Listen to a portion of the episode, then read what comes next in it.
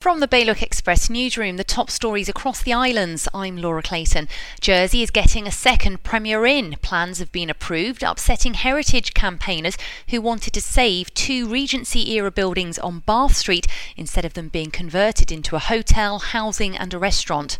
A man's been called a mug by Guernsey's main Royal Court judge after he brought cocaine into the island. He's been given a community service order he can complete at home in Birmingham as a punishment.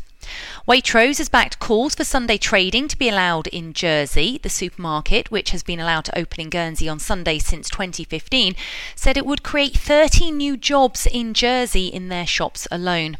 And the Cardiac Action Group and St John Ambulance have been giving free training sessions in Guernsey this week to show people how to use defibrillators and to do CPR. To watch a video, head to our Guernsey site. And for more details on all of today's news, go to bailiwickexpress.com.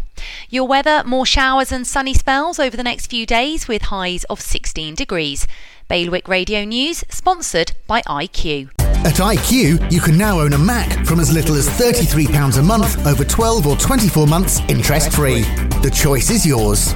So pop into IQ and they'll help find the right Mac for you with financing that's right on the money. IQ, your local Apple expert, Liberty Wharf, Jersey, and High Street, Guernsey.